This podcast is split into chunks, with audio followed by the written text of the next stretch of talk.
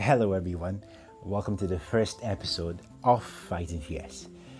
I've put together this series to empower you to succeed, to live to the fullest, and be who you really want to be.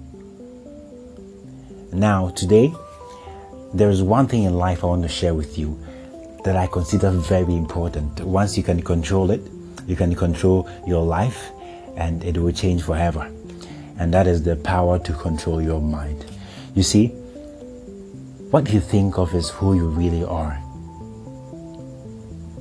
Your thoughts influence your decisions, therefore, don't allow yourself to be blown by the wind. Be a rock when it comes to decisions. Even the good Bible says that as a man thinketh, so is he. So our thoughts influence everything we do. And once you have the power to control it, you can control everything that happens to you.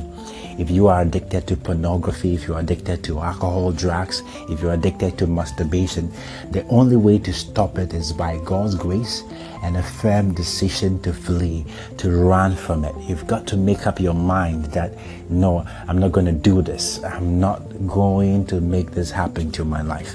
So please and please again, if you want to control your life, if you want to take decisions on your own, you have to control your mindset because everything that feeds into your actions starts from the mind.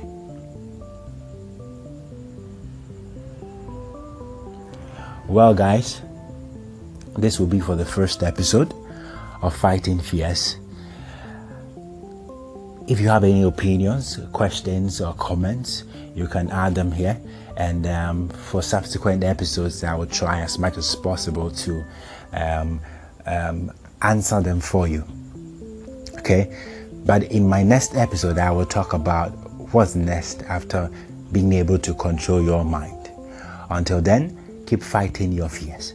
My name is Daniel Pepper, and catch you same time again. Bye.